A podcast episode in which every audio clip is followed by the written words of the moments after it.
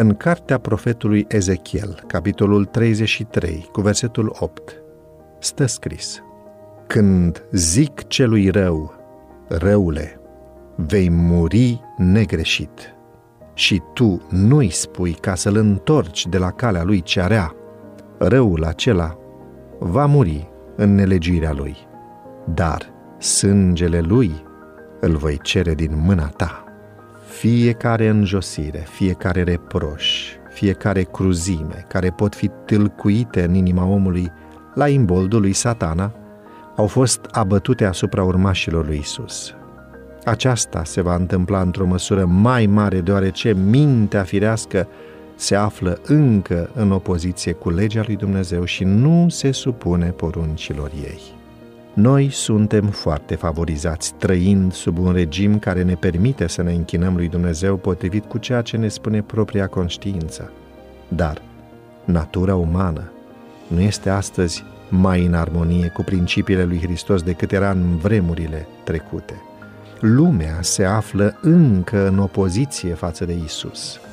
Aceeași ură care a izbucnit în strigătul Răstignește-l, răstignește-l, acționează încă în fiii neascultării.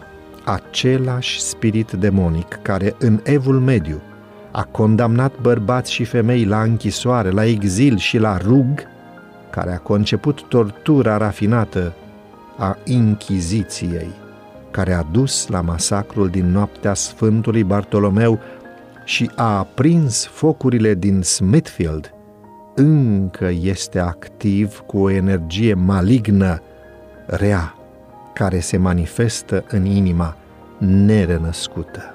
Ni se cere să fim asemenea lui Hristos față de dușmanii noștri, dar doar de dragul păcii, nu trebuie să le acoperim greșelile celor pe care îi vedem în eroare.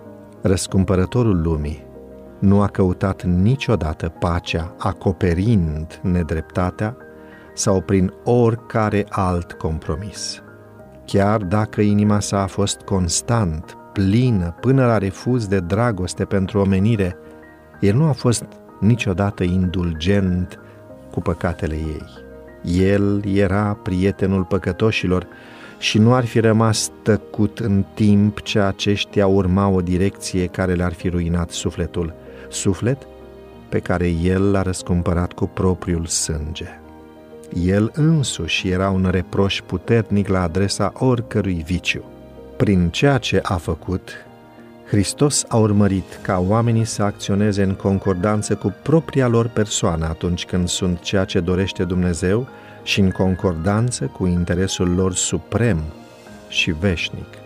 Trăind într-o lume deteriorată și mutilată de blestemul adus asupra ei de neascultare, el nu putea fi liniștit să o lase nemustrată, neinstruită și neavertizată. Ar fi însemnat să asigure pacea cu prețul neglijării datoriei. Își putea găsi liniștea doar odată cu convingerea că făcuse voia Tatălui, nu în starea de fapt existentă ca urmare a neglijării datoriei sale.